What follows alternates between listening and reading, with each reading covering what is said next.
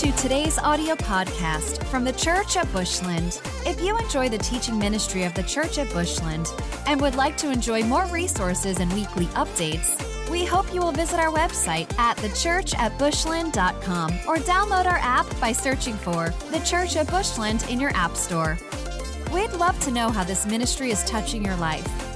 Please take a moment to let us know how this ministry is impacting your life by emailing us at info@thechurchatbushland.com.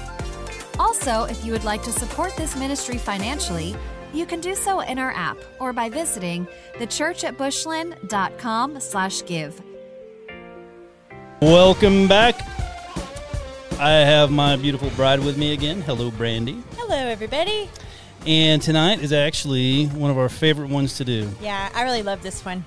This has been the one we kind of been waiting to get to. Yeah. Hey, listen, I want to tell you before we get any further, I have some special bonus footage that will be at the end of this. Oh, I do. It's good stuff, man. You want to see my wife dance? Oh, yeah. Dance. Yeah. See, the thing is, Jesus let me sing. He didn't let me dance. Oh, it's good. We had a little groove going. No, that's not fair. You can't do that. Well. How's everybody doing? Let's change the subject. She's changing the subject. That's pretty funny. That's pretty good. But I do have the footage. Well, tonight, actually, we're going to go real quickly through our 4 principles, but this episode is actually, having the heart of your child, or parenting or having the heart of your children. And this is probably, if you're going to listen to all the episodes, I would say that this is probably the most important one. Would you say that? I agree. The whole point of life is people, and if you don't have their heart, then what's the point? Well, it's just like in relationships and evangelism and teaching. If you don't have a relationship, then you don't have any turf. And it's the same thing with our kids. So real quickly, I'm going to go through each of these, principles, the 4 principles that we have. So number 1, always parent with Jesus. Hey, if you don't get this point, then, hey, listen, man, go tune in some of the previous ones because we kind of drove that one home. If you don't have him, you don't have anything. Number 2, love your child as you love yourself. We have little neighbors living around us. This is a biblical principle. Not only is it the golden rule, it's a biblical principle. What did Jesus say? He said, when it asked about the greatest commandment, love your Lord your God with all your heart, all your mind, all your soul, all your strength, and to love your neighbor as you love yourself. Well, we got a lot of little neighbors that we need to love. Tonight, this is what this whole thing is about, having the heart of your child. So we're going to talk more about that here in a minute.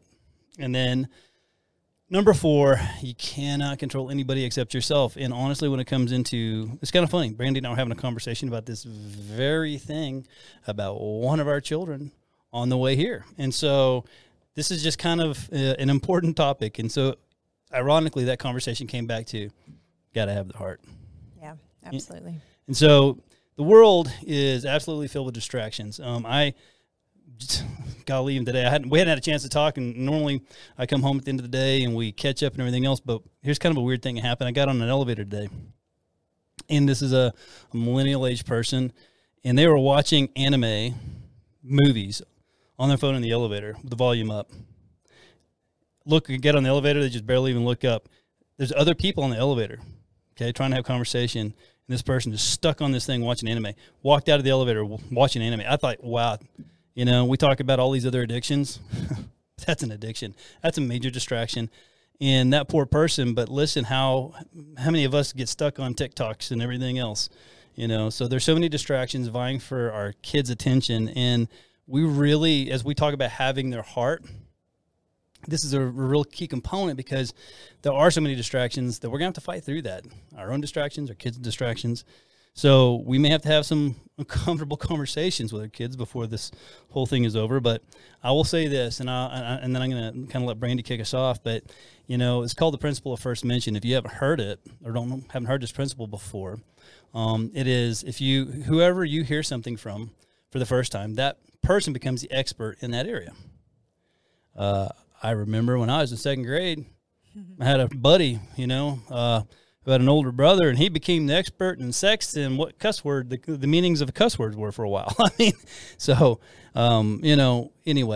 we need to be the closest and the loudest voices, and we live in times where sometimes we have to have difficult conversations sooner than we would want to, which kind of leads us into what we believe, and I'm going to let my bride kick us off on that. Right. Our faith is at the center of who we are. It should be. it is our most important legacy. In my own life, my great-grandmother was... I really, between my mom and my great-grandma, I think those two were absolutely the reasons why my heart was turned towards the Lord. You always talk about your grandma. Yeah, your great grandma. Well, my mom went grocery shopping. My great grandma would keep us sometimes, and I remember we would look through animal books and bird books, and she would just talk about creation, and she would always tie it into the Word of God and how much God loves the sparrows, but how much more He loves me.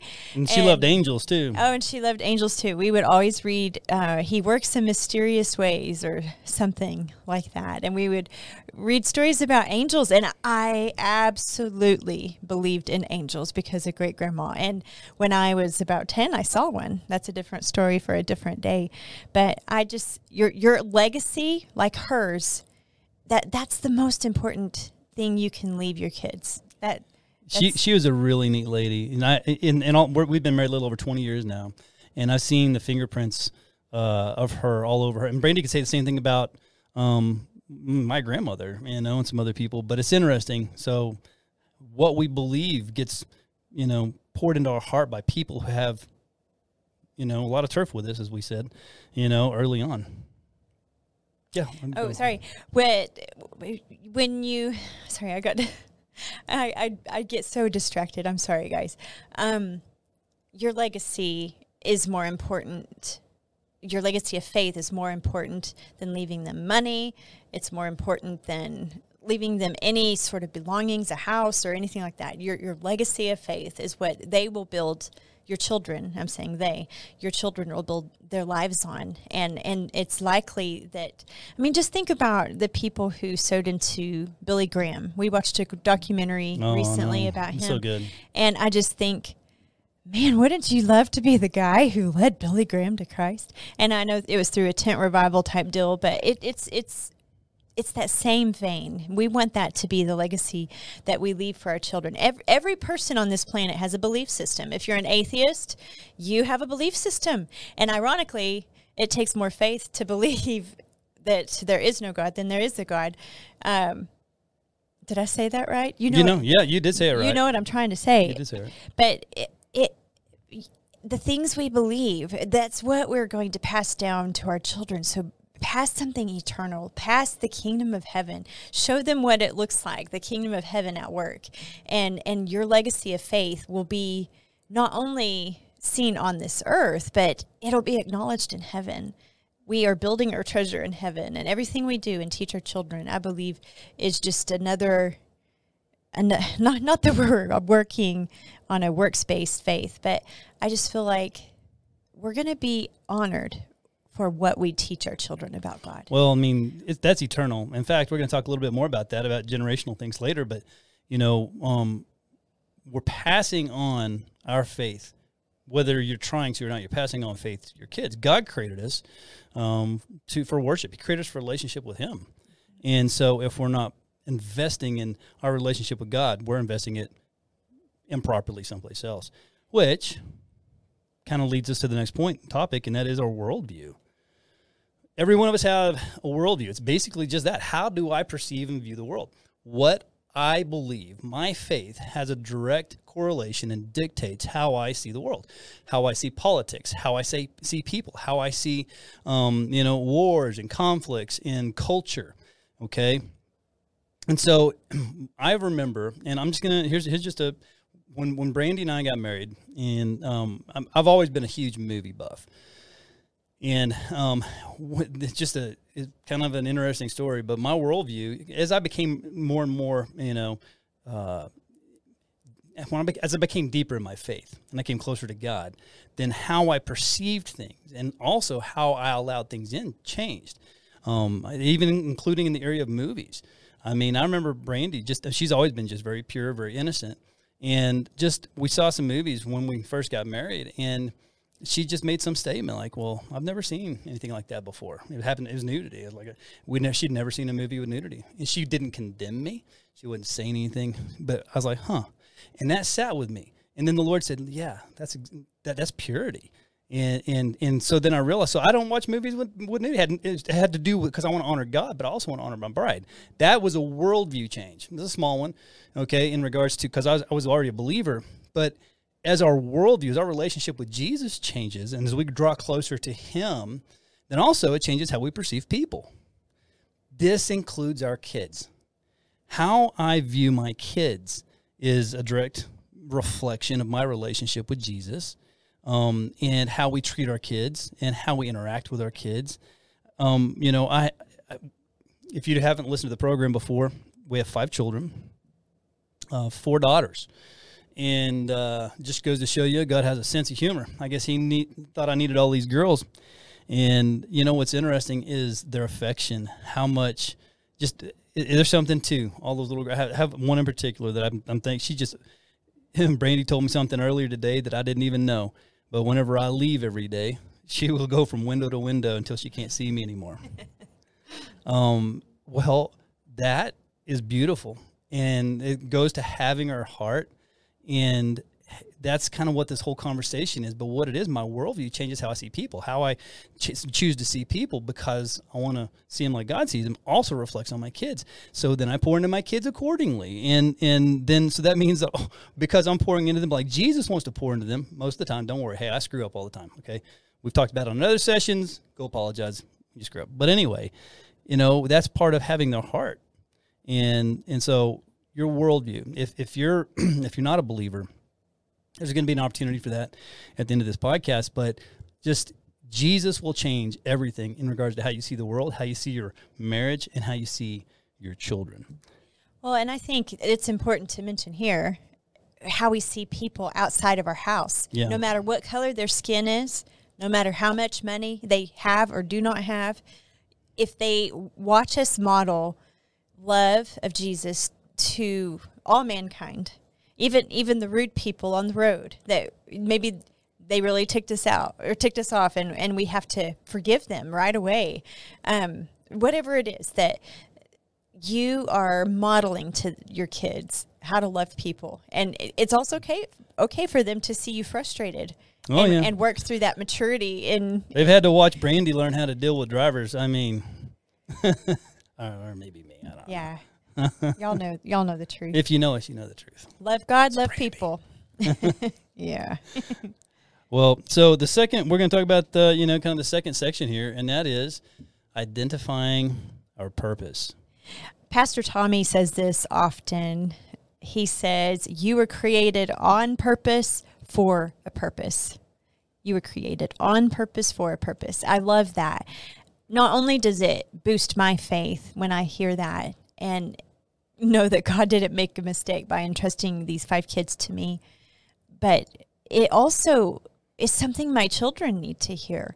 They need to, because the thoughts of the accuser, he doesn't discriminate on anyone because of their age or innocence. He comes to our children. The accuser is a liar, and the only thing he knows how to do is to lie. Father of lies. He's the father of lies. That's his only language. And he will come and accuse your children. And so when you speak life and truth into them, and you are able to say you were created on purpose for a purpose, God made you. You are not a mistake. You were even put in this family on purpose. Guys, that we were hand-selected to be the parents of the children that he's entrusted with us. And sometimes we think, he's crazy to let me be their mom or let me be their dad. But the truth is, you have something unique that only you, ordained by God, can pass along to your children. And when I hear that, it just makes me want to be better. Not that I fail, or I mean, not that I do it perfectly. I fail every day, many times every day. And I'm with them all day long, every day. So there's a lot more opportunity for me to be nasty. But it's like what Trent said earlier, you go to them and apologize. But you have to know why you were created And part of that is parenting your children and then also translating that to your children. Why were you created? God made you so well. He made you passionate for a purpose. You're going to use that for his kingdom. And if they're using that passion on you, you can say, God made you passionate. It's okay that you feel that way. You were created that way. But it's not okay that you're throwing a fit. And directing it the wrong way. Directing it the wrong way. Just showing them God made you that way. And if you don't know your identity, you can't really know your purpose. But I used to travel quite a bit, and not too long ago, actually, you know, I did a podcast kind of talking about Marxism and the Romanovs and stuff. I was actually out in, I think I was in Vegas, but it could have been Massachusetts. I can't remember. I think it's Vegas, but Vegas, Massachusetts. Yeah, I know. I didn't really like going either place, but anyway. But they did have like this museum, and so they had a lot of the Romanov stuff, these Fabergé eggs and stuff that you could go and you could see some of her clothing and royal crowns and things like that. And it was really cool and sad. If you don't know that story, it's a really sad story. But then you would go through this, and then you would come into this art gallery, a huge art gallery with amazing paintings from, you know, had, Picasso's and I can't remember them all, but, you know, there were masterpieces and ancient in some areas.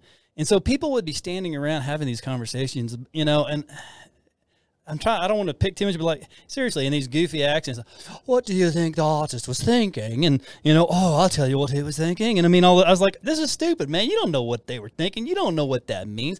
The only person who knows what that picture means, I mean, look at the Mona Lisa, for example. Nobody knows what the Mona Lisa is except for Da Vinci.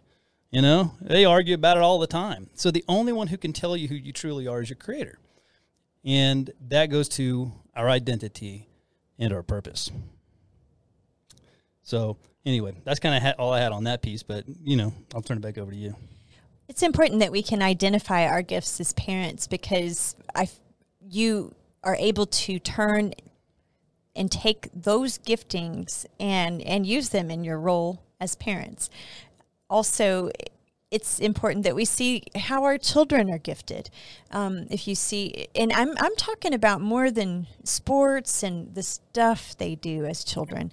I'm talking more about the heart gifts that he has put within them. If you see that they're leaders, or if you see that they're compassionate, or that they have a heart to help people, or, you know, there are different things you just see developing within your children. And it's important when you see those good things to say, I saw that you went and stood by that girl that was all alone. That really was powerful, how you used your friendship to bring her out of the side and make her feel like she belonged. Or if somebody is in the car and we see a homeless person and we have one that's moved to tears, you just praise them for the compassion that's in their heart. Talking about how Christ put that there. That's an example of Christ in you, and just praising them for who they are. But our gifts bond us to each other, not only in the church body, but within our family unit.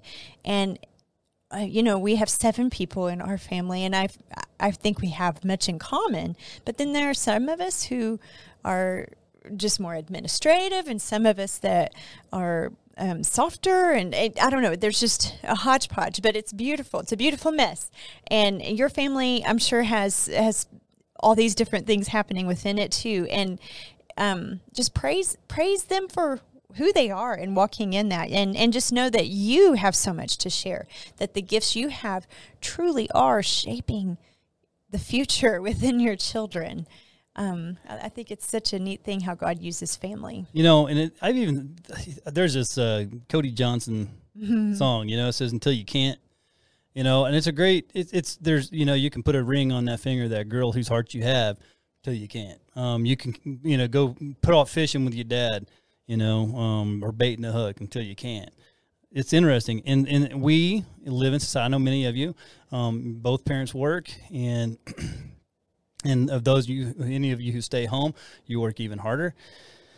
But when you get to the evenings, it's really not uncommon for you to be really tired and to just, I'm mentally done. And look, I get it. There's days. But sometimes we just have to kind of push through that and say, okay, I'm going to make sure that I invest in these kids, that I see their eyeballs. Brandy, that's what she'll say. I like the way she says it. There's times where we've been really busy. She'll say, you know, we need to see their eyeballs tonight. And that can mean a lot of different things. And we'll talk a little bit more about that here in a minute. But also we need to be a safe place to fail. I think that that's critical. Brandy, you know, she's really good at that, setting those kids up to, you know, to try new things. She's an artist. She's, you know, not only a vocal artist, but she's really good at drawing and painting. And she's created an environment that cultivates that for our kids. Apprenticeship, kind of what I was referring to a minute ago, till you can't. Like apprenticeship is another piece of that. Like, you know, if you're good at auto mechanics or whatever, or woodworking, or if you're good at DIY, teach your kids, let that be. In our home, we're all musicians. So naturally, there's always somebody on an instrument, and that is an atmospheric thing that got created. And so that's something that we, you know, that has happened organically and naturally just because we are doing it. So anyway, but you got to be a safe place to fail. You know, when I was, if we all think back to when we were kids, you can probably think of 1 or 2 or 10 situations that were negative, that had a really negative impact on you. I'll share one here in a minute, mine. And you can also think about those who were really positive and how certain people impacted your life, or certain events impacted your life. I was a kid. I was really skinny. I was a skinny kid, man. And I remember the first time I was ever invited to go to any kind of church thing outside of the church that I grew up in, which really didn't do that, but it was, it's kind of like a day thing. So we show up, I'm wearing shorts. I was skinny, and I had really skinny legs, and I was getting off the van, and this girl was behind me, and she had her own issues. She was quite a bit older than me, but she goes, "Oh my gosh, look at how skinny his legs are. He looks like a skeleton." I mean, it devastated me. In fact, to the point where, so I don't know if you know, but I got to where I started out bodybuilding. I got really big, and I'm a decent sized guy now, I guess, whatever. But there was a season where I couldn't touch a weight because God had to heal me, because it became an inner vow thing and so forth. But what happened, and when Brandy and I got married, I don't even know if I really owned a pair of shorts. Mm-mm. Okay. And so those wounds can go deep. And I will say this, and I'm not here to criticize anybody, okay? That's something one person did. But what happened was, and I just feel like it's important to say this, I had family members who came kind of behind that and said, "Yeah, you kind of look like Ichabod Crane."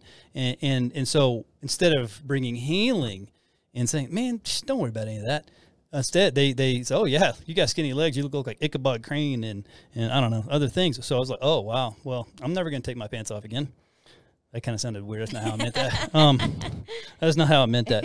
Okay, but we knew what you meant. Yeah, okay. But to have empathy for our kids, we live in a very fallen world.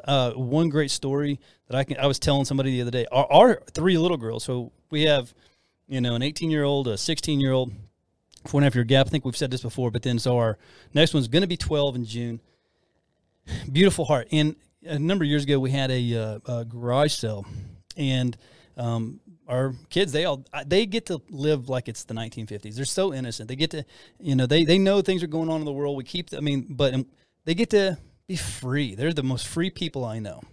And a little girl came in, and our daughter just made a statement, "Would you like a doll? Like these dolls?" And this little girl had already been kind of swayed by things going on in the world, and made fun of her for liking dolls. And you could tell the enemy was going to try to set root there. I'm going to let you go from here because you were there. Well, she was upset and felt, you know, small, because that's what the girl intended. And I said, "Hey, it's fine. You play with dolls. Play with dolls." And I said, I played with dolls secretly till I was 14, and everybody made me feel like I should be ashamed about it. But play with dolls. That's a great place to be. And she's like, "Oh, okay." Yeah, I mean, and so it's amazing just that. So we're talking about that being, so when failure happens, also be that empathy, see what's going on, and kind of be there for them. Because anyway, you set the atmosphere. Yeah, your kids are watching how you respond to things. If it's drama to mom and dad, then it needs to be drama to me. But if they're not worried, I mean, it's like when they're babies, if they fall and you fuss over them and, oh no, and they're going to have a big dramatic cry every time they fall because they get all this fuss. But if you're like, you okay? All right, up, let's sweep off your pants. All right, we're good. Let's try again. And you're setting the atmosphere to try again, fail, try again, or, you know, just let it roll off. Love, forgive. Let's go on. I know that hurt. Come on. Let's pray for them. That's what the Bible tells us to do. And to be on the same team. Yeah. I think that's a really big deal. I've seen a number of situations, even growing up, where the parents would, you know, play kids against each other or make, you know, just always let them know, no matter which kid. And they're all, I mean, you're on all their teams. And that's a really big deal. Well, I feel like as a parent of teenagers, I feel this often where I know what I want them to be doing, whether I think they're compromising or whatever. I feel like sometimes I become this adversarial person in my mind and heart where I just want to pit myself against them because they're not doing what I think they should do. But you've said this before, hate never won anybody to anybody's cause. So when I lay that down, I feel that Jesus can work far better through love than he can through my. Well, I agree. And I'm going to just go ahead and ask, I mean, because I think you just struck a nerve. How do you lay it down? You know, it might take several times, and it's not a natural feeling. I thought I would be more mature in this by now that I have an 18-year-old graduating, but hopefully by the time our youngest gets there. But I feel like it's a matter of faith. Do I really believe God's going to do what he said that he would do in my children? He did it for me. I've seen him work in these all these other areas. I mean, look what he gave you. I know. I mean, he gave you me. I know. Prayed you in, babe. But if I don't believe what God said, then I'm going to take matters into my own hands, and that never looks good. It never does, and it's so easy to do. And you said something a while ago. I don't think it was on air, but you made it was about emotion. Because emotion can cloud our judgment. Yeah. I was really trying to hear the Lord about a certain situation with one of the kids. And I said, I just really don't feel like I'm hearing the Lord. And I really am wondering if I need to go seek counsel from someone who has been here before, because I'm just not hearing the Lord. And I'm feeling too much for his voice to come through. And maybe as I pray on this, the Lord will speak, but it's wise to go seek counsel. The book of Proverbs talk about the wise man seeks counsel. Right. So if you're in a situation and you're not quite sure how to handle it, I think absolutely go. If anything, you're going to get the compassion. Yeah. Oh, I remember I've those been there. Days. Yeah. I'm so sorry. Yeah. You know, it's life. You know, life is hard. I think we can all agree on that. Yeah. And it, in my opinion, it's never been harder. It's never been harder. I mean, look at, and I'm not trying to get political anyway, but just look at the state of our country, the division. I mean, the hatred, the venom. If you look at the news, I mean, in Chicago, there's supposed to be an event. 400 teenagers showed up just out of the blue this weekend. I mean, and we're violent and fighting and beating people up and destroying property. I mean, this is the environment we live in. Then inflation is through the roof, and in social media and pornography and transgenderism and all this stuff. And, I mean, it's just fever pitch. You can feel the enemy. And some days you're like, I don't know what to do. And so life is hard. And so then when your kids fall into any of this, you're like, it's so it goes back to this. First of all, let's go to Genesis 1:28. God in the garden, they had it perfectly. Okay. But even when it was still perfect, it said, now go and subdue the earth, okay? And it wasn't much further into the word that, you know, they screwed up and, you know, we are where we are. But, you know, just understand that life is hard. And if it's hard for you, imagine how hard it can be for your kids. So that level of compassion, we need to instruct them to learn how to deal with this, to go and to be creators, not consumers. And I think we live in such a not just buying, I mean, of course, buying things, but consuming like just junk through social media and these YouTube and TikTok and all these different platforms instead of going and creating. What were you saying? Even people. Yeah. Well, yeah. And even people. And so this is one of those things where we have to teach our children to work, to have realistic expectations. And I'm not trying to be ugly. This has just been my experience. I'm going to go ahead and let's start. Brandy always said, you do the sweet and then do the hard stuff and then you do the sweet again. She's doing that in relationships. I think we said that in a marriage still. But I have two millennial guys that work for me, and they're phenomenal. I mean, honestly, I'm so proud of them. Their work ethic. They work hard. They are here. They're diligent. Whether I am watching, here's what really is impressive, and it's a sign of their character. Whether I am here or watching them or not, I get the same results. I know that they're here. I know that they're working, and they are such a credit to their generation. Now, many millennials, and it's an issue here for long. I'm gonna actually be doing a podcast. I'm gonna be talking about some statistics and research I've done, but how depressed the millennial generation really is. And part of that is that they were trained. Everybody got a trophy and everything else. And so what happens is when they come to, they don't know really how to work. I know I'm using the big blanket thing, but this is a high percentage. So what happens if they don't get elevated quickly enough? Okay, they kind of want to come in and be the president of the company, and their second day. And that's kind of been an experience that we've had, and has been a tough thing to work around.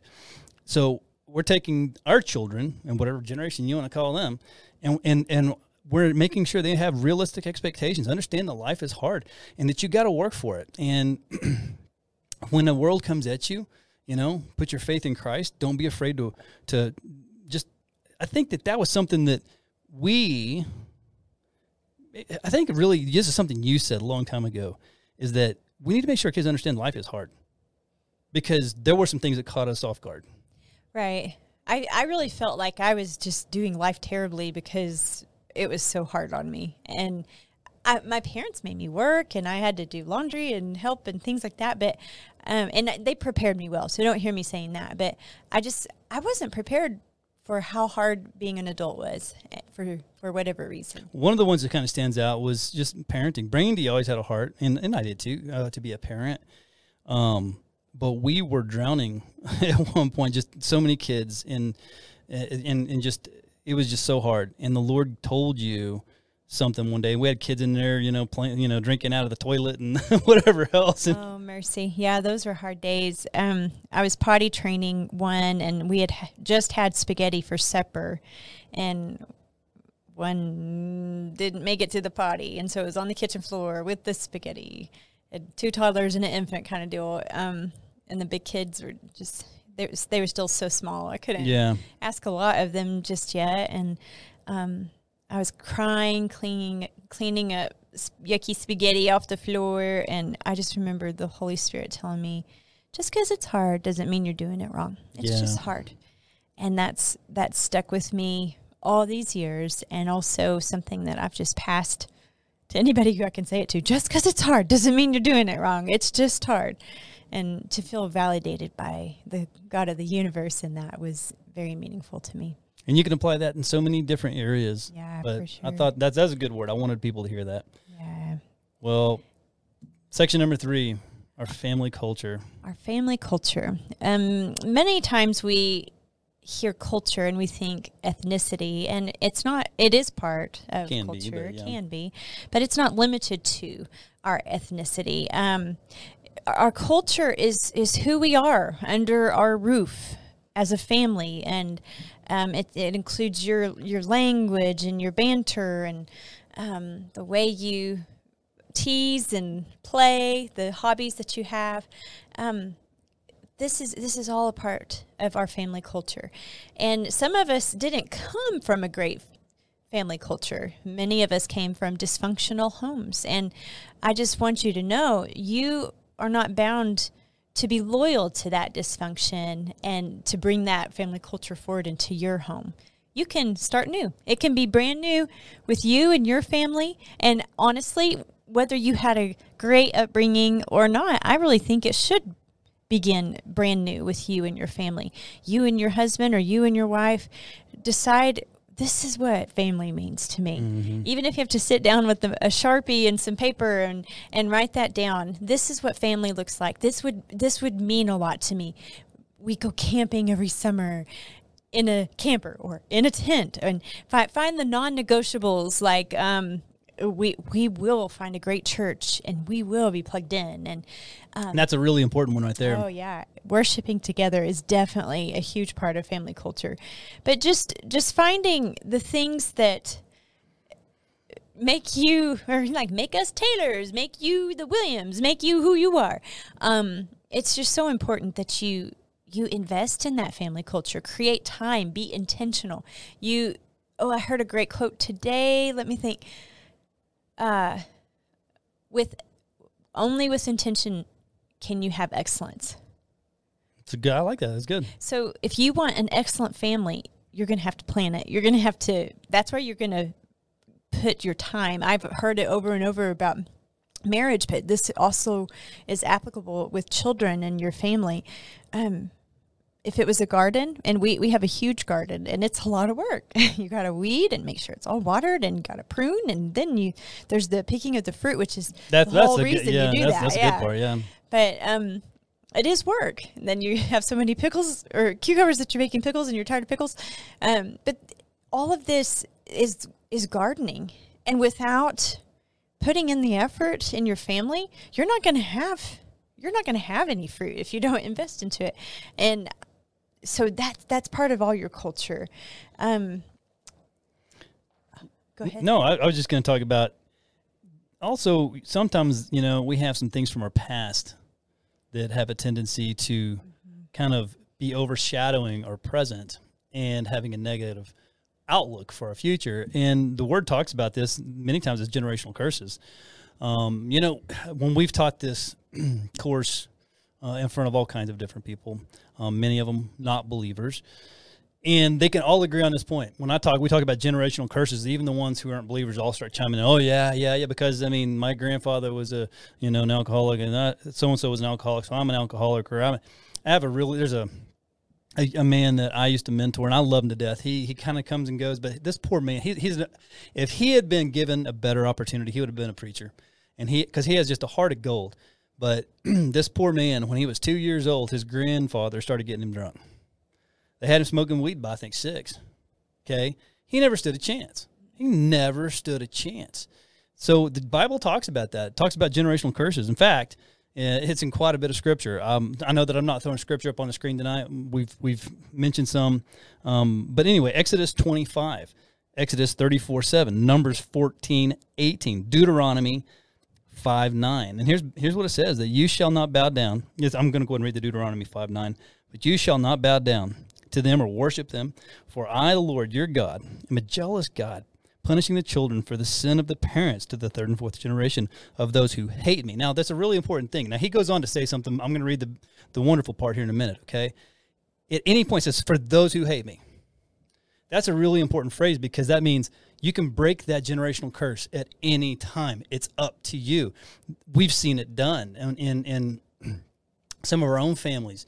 So you have the complete, if you're, just because what Brandy was saying a minute ago, you're not bound to the dysfunction of your family, of your family's history. You can start new. I don't know if you said it, you may have, I was thinking for a second ago, but make our children's floor our ceiling, right? Okay. And so, but I want to go on and read. And so you can find these two scriptures. They parallel. Moses is right in this, most likely across all these. So you can tell this is a common theme. But Exodus 26 and also in Deuteronomy 7:9 says, therefore, know that the Lord your God, he is God, the faithful God who keeps the covenant and mercy for 1,000 generations to those who love him and keep his commandments. Look, we all fall short of the glory of God. So let's just go ahead and say right there, well, because I indulge in this too much, or I cuss too much, which all those things, let me tell you something. You're not going to get any judgment from me. We're all sinners, okay? I am just further in my walk, and so the things that I really used to struggle with, maybe I don't struggle with as much now. That's not what this is talking about, okay? We all fall short, but we have to fall back on our knees every single day. Every day, Brandy and I, we get up, we go our separate ways, because we want to be in the quiet place with the Father alone. And we pray together. We prayed together tonight already. But we go to those quiet places and we sit at the feet of the Father and we let God go to work on our hearts. And it's something that sits with each of us all day long when we're in the midst of all the hard things. So don't feel condemnation and think that, oh, it's not possible for me to break this. It is. All you have to do is lay it at the feet of Jesus. You may have to do it again and again and again and again. But if you will lay it at the feet of Jesus, he'll help you overcome. Mm-hmm. Home is where the heart is.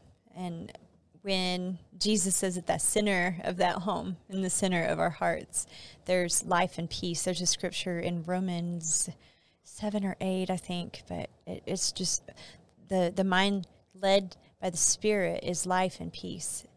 And obviously the one that isn't led by the Spirit goes to death. And I just hope that we choose life, choose peace, fight tooth and nail for it, whatever that looks like within your home and family culture, yeah. Fighting for that peace. Sometimes it means we don't do all the stuff. We say no to it. This last year, our oldest ballet down, and yeah, we saw a lot of good fruit from that. It was a hard decision because she has done it for so long. Right before she turned 3, she started, and that became a big part of her identity. But when we say no to something, we're saying yes to something better, right? We've all heard that. Within our family culture, though, just spending that time together and being able to invest in your kids' character, telling them how to do life. This is what it looks like to clean a house, and this is what it looks like to all the stuff. Teach them about everything. Well, Brandy's really good at this. I'm going to point just some examples out. So all of our kids, they know how to do laundry. They know how to cook. My boy, he knows how to prepare a meal for himself. You know, honestly, I would say, and I'm not being critical, but our oldest probably missed some of these teachings, and so she's having to catch up on some of them. And she was at ballet. Seriously. Yeah. No, I mean, she's a great baker. She's phenomenal. Yeah. But like learning how to cook, some of the other little girls know how to cook something that she didn't know how to cook the other day. I mean, and so it's something. I want my children to model her, my girls. I want them to model her, and I want my son to model me. And we fight for that honor and that position. But Brandy's really, really good. We have something in our house. I think we've talked about it before, but you know, the kids get up every day and they have their daily routines that they go through, their morning habits, you know, and it's interesting. Our youngest every day, man, the first thing she does, makes her bed. You walk by, it looks great. We don't expect perfection, but I mean, it's like they take pride in what they're doing. Right. Our lifestyle choices are also being carefully observed by our children. They are. How we talk, how we dress, how we eat, down to manners, how we love people. Something that I've felt really convicted about from our kids being really young is if I am going to ask it of them, I probably need to be doing it myself. Whether that's making sure my bed is made, if I'm going to ask them to make their bed, then I probably need to make mine. If I'm not going to wear skimpy clothes, then are we? Yeah. If I want them to not wear skimpy clothes, then I better be dressing modestly myself. They watch us for how they are to behave. If I don't want my little girl to wear whatever when she's a teenager, then I'm not going to dress her in it when she's 2. It's just a principle that I felt. I really feel like it was God-given, and I wrestle with it because I wrestle with it. I really do, because it's not legalism; it's modesty. And the problem is that we are so desensitized to what modesty is. We can have the very same conversation with an atheist 50 years ago, and we could agree on many things. In fact, I was watching something regarding video games. How desensitized we are. So, this would have been in the early '90s. I remember when this was going on. There were all these video games coming out that were really violent, like Mortal Kombat and all these things. And they were gory, like ripping people's heads off and all stuff. And so our government, it was led by the Democrats, if you can believe this, Joe Lieberman and all these other people saying, look at what we're doing to our kids. This is insane. We shouldn't be putting this. There needs to be regulation around children being allowed to play these horrible video games. Okay. Well, I can tell you this. I agree. Everything those guys said when I was watching these C-SPAN segments. I know, I'm a nerd. Okay. All right. Somebody needs to watch it. Yeah. Well, I was actually doing it for research. I'm glad it's you. I was doing it for research. But my point was is that we, early 90s, we would have the same conversation. And so this isn't about, legalism or any of that. It's just about modesty. It's about protecting. When we protect modesty, what's the benefit of modesty is also to protect our heart. And to protect other people's heart. That's an example of that, I guess. I didn't mean to beat a dead horse, but... Oh, it's good. What about investing in each other daily? What's that look like? Well, you know what? It's kind of funny. It's looked different for every kid, honestly. Now, what's interesting is our three youngest, they're like... They got built-in buddies. So 11 to 8, okay, nearly 12 to 8. And they play together and fight. But... it's become one of my, a while back, and I think I've told y'all this before, but the Lord said, hey, go buy a Mario game and sit up there and play it with the girls. I was like, okay. I really didn't. I used to like video games, and it's been a while since I've, been in video games. And so I did that. And what happened was it really started bonding us, and we would laugh, and have, just a good time. And then, so almost every night now, it's not every night, but I'd say most every night, I try to purpose time to spend with them. We'll go sit, and we've been watching Lord of the Rings and The Hobbit and some Star Wars stuff. And it's just a time where we bond. It doesn't have to be that. The summertime's coming up. There's going to be a lot of nights where we're going to be outside, by the pool or by the garden. But that spending time, and what's funny is, so now the whole house has started congregating. Like Brandy will come up and she'll work on them. She has puzzles or whatever, and depending on what we watch, we can even suck in the big kids, and even what has gotten to the point where if we're not all watching the same thing, we all somehow end up in the same room, and that is a big deal. Yeah, it really is. It's special. And so I think that's something that we really. And then I purpose to really try to spend time with my big kids. The other day, my boy invited me to do something. I was like, I would have canceled, pretty much anything.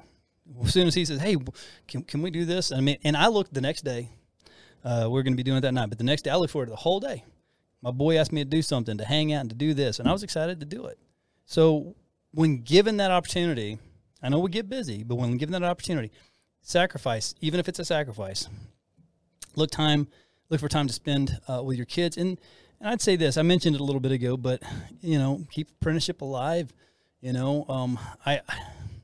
don't expect my kids to do what I do, but I'm going to teach them as much of what I do as I can.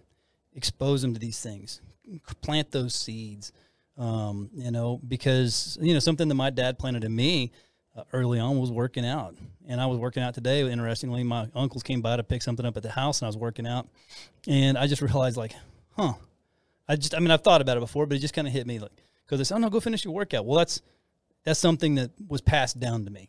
And it's kept me healthy. And I think it's been a good thing. So anyway, I think that's about all I have to say about that, really. It's important. We kind of touched on this already, but to worship together, go to church together, have devotional times in your family. It doesn't have to be every day.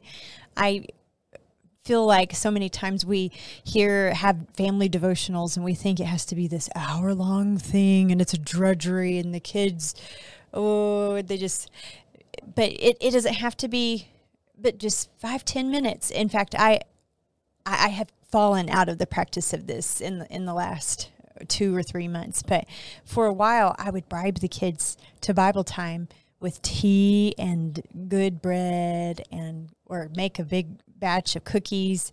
We would just find ways to bribe them to the table, and then just making it really quick. But often it would just be reading a passage or something. So it can be very simple. You can read it out of a book if you're not sure what to say. The Bible app has some great devotionals that you can share. So if you don't feel adequate in Scripture, join the club. I sure don't. And I think that's a tool of the enemy.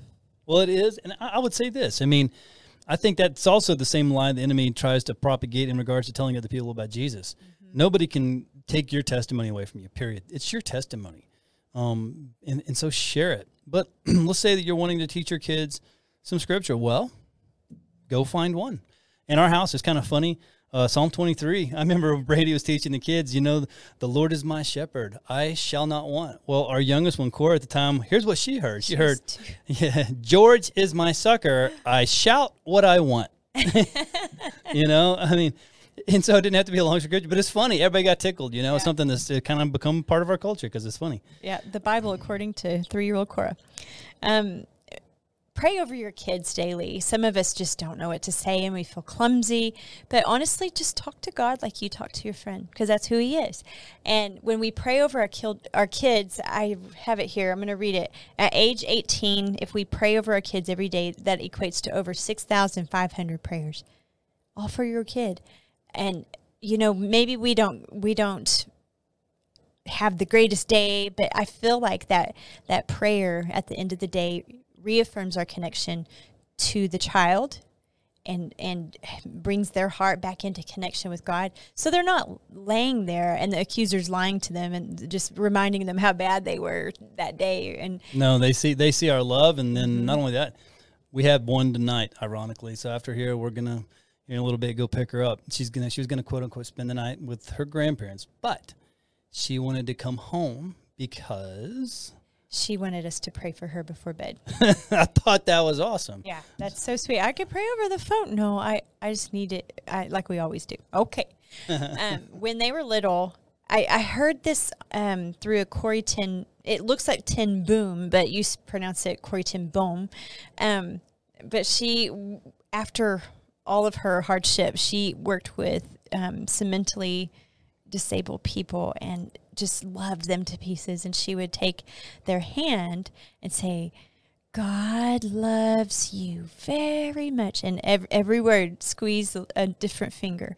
And when the girls were toddlers, after I read that, I copied it, and God loves Annie very much, and it just became part of a routine that they were reminded, and something about the physical action with it just made him feel so loved.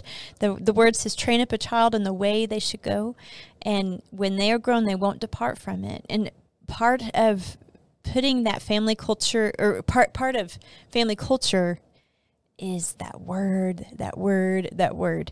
Just as often as you can, bring the word of God out and apply it to life. Not as this is what you're doing wrong, but even if they're discouraged, finding scriptures to lift them up and how much God loves them and reaffirming that to them at an early age. You know, it's an ecosystem is what we have. If you were to go, think of it like this. So we are creating an ecosystem and an atmosphere in our home. So let's say that if you take a hot pot of coffee and you open a cold refrigerator and you put that hot pot of coffee in that cold refrigerator, we all know what's going to happen.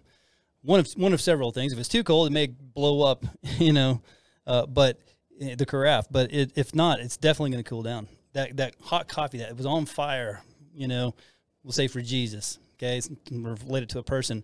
You put it in that cold environment where God is pushed away, then what happens? That coffee is going to go to that same temperature. Same thing in our home. We have an ecosystem. In fact, there's a little graphic that I created one time. It's just kind of our family ecosystem. So this all kind of comes back. It's a circle. So we're creating that environment for our family to thrive. So here's our beliefs. What we believe, you know, it morphs into our purpose, our identity, and our purpose, which has a direct impact on our culture and the things that we cultivate in our family and in the environment and the atmosphere that we're creating. So, you know, we need to create for our family to thrive. We need to create a godly place. And I want to say this. You know, y'all might be thinking incorrectly that there's just always peace in our home. We do have a peaceful home, but we fight for that peace. Fight for it, yeah. We fight for that peace, and we fight for each other. I fight, you know, for her. She fights for me. We fight for our kids. We fight for peace. And I know it sounds weird. We're fighting for peace, absolutely. I mean, there's an enemy, and he hates you. And he hates our children. He wants to destroy everything that we do. But let me tell you that whenever, as a parent, my job, my most important job is to make sure that they have a relationship with Jesus Christ. That begins with the atmosphere and the ecosystem that we create. You know, you have to remember, you're going to have to be sacrificial in this. You know, in Mark 9:35, it says, and Jesus sat down with his disciples, and he sat with all 12, and he says, if anyone desires to be first, he will have to be last and servant of all. That's what parenting looks like. You know, it's, I've heard horrible stories over the years, how selfish one person or the other has been. And let me just go ahead and tell you this. If you're not sacrificial for your children, then nobody else will be. I can guarantee you that. We need to be sacrificial in our marriage. We need to be sacrificial for our children. And if we do this, eventually, I promise, you will see good fruit. Mm-hmm. Is there anything else that you want to add there? Or? No. Except that this is our favorite thing to talk about. And it might even be one of the harder things to implement, just due to that natural selfish nature within us all, but it's worth it. Just remember this, that whoever has your child's heart is who they're going to be listening to. And there's going to be seasons where it's difficult, you know, and you're going to be thinking, do I have their heart? Does the world have a piece of their heart? What do I do? And I will say that it begins in prayer. Can't tell you how many times I've woken up in the night, or my day, or my begins or ends with prayer over a kid. I've kind of fallen out of this habit, but one thing I was doing, we have 5 kids. I was praying for Monday through Friday every day. I had a kid assigned. Lately, I've just been kind of blanketing at everybody. But, you know, I want to say this, and as we begin to wrap up, is that the most important decision you will ever make in your life is whether you have a relationship with Jesus Christ. That's it. If you do not have a relationship with Jesus, then all these things we're talking about, I mean, you have no authority. Christ is the center of all authority. Tomorrow, I'm actually doing another podcast that we're going to be recording and doing it with Trent Morgan. He's actually been on the podcast before, and it'll be released here in a few weeks. And it's about heaven. And many times we talk about salvation and needing heaven, but we don't know why we need salvation. That's one of the things we have to argue about now in the area of evangelism. People don't know they're sinning. But not only that, less than 1% of all conversations about, you know, or sermons are about heaven. If you knew, so you're going to want to tune in on that. But let me tell you something, is that what this life right here is but a speck. I mean, literally a speck, not even just a speck of all the sands of all the earth. I mean, it is just a speck compared to eternity. And if we don't have a relationship with Jesus Christ, first of all, you don't want to know. We're going to talk about those consequences, but you don't have your name written in the Lamb's Book of Life. Secondly, it's going to make this life and parenting and marriage so much harder. And so in Romans 10:9, it says that if you confess with your tongue and believe in your heart that Jesus Christ died and God raised him from the dead, you're saved. It's that simple. I don't have time right now to go through the whole Roman road, but I will tell you this. That it is my spiritual birth date is May 22nd, 1994. I can tell you the very time and moment that I chose to give my life to Christ. And tonight, or today, or in your car, or this very moment can be that for you. And all you have to do is ask Jesus to be the Lord of your life. And here's how it goes. In John 3:16, it says what? He sent his only begotten Son to die, so that we shall not perish, but what? Have everlasting life. And then Romans 10:9, as I mentioned a minute ago, it says, all we have to do is confess with our tongue and believe in our hearts. It's a condition of our heart. And so if you feel that tug right now, you can feel it in your chest, and you know that if you get hit by a bus or you die right now, you don't know the days how many days you have in front of you. None of us do. Do you know where you're going? Do you know that you are absolutely saved? I would ask you to say this prayer. If you have never made Jesus Christ the Lord of your life, here's how it goes. Heavenly Father, I know that you sent your only begotten Son to die for me. I know that I am a sinner in need of a Savior, and Jesus is his name. I receive Jesus Christ as my Lord and my Savior, and I know right now, because I confess with my tongue, that my name is written in the Lamb's Book of Life, and Jesus is the Lord of my life. Listen, if you have just said that prayer, and you've just come to that realization that you needed Jesus, please let us know. We will never, ever, ever embarrass you. Let me tell you something. Every time I hear about somebody getting saved, and when I see people raising their hands or standing up, I get all teary-eyed, man. It's the most beautiful thing that I can possibly see. We want to just go alongside you in this journey, and we would love the opportunity. The very first thing Jesus did in his ministry was to be baptized. We would love to talk to you about what baptism is as well, and also discipleship and how to grow in your faith. Call the church. You can actually even, if you're watching this on YouTube, you can direct message me on YouTube, and I will respond to you or direct message the church. But listen, we are so, so thankful that y'all have taken the time to listen to us and just our struggles and what little we have learned in parenting, and hopefully it's benefited you in some way. We love you. We're so thankful that you joined us today. And please, if you receive Jesus or if this podcast has impacted you in any way, give us a thumbs up, share with your friends, and we will see you on the next one.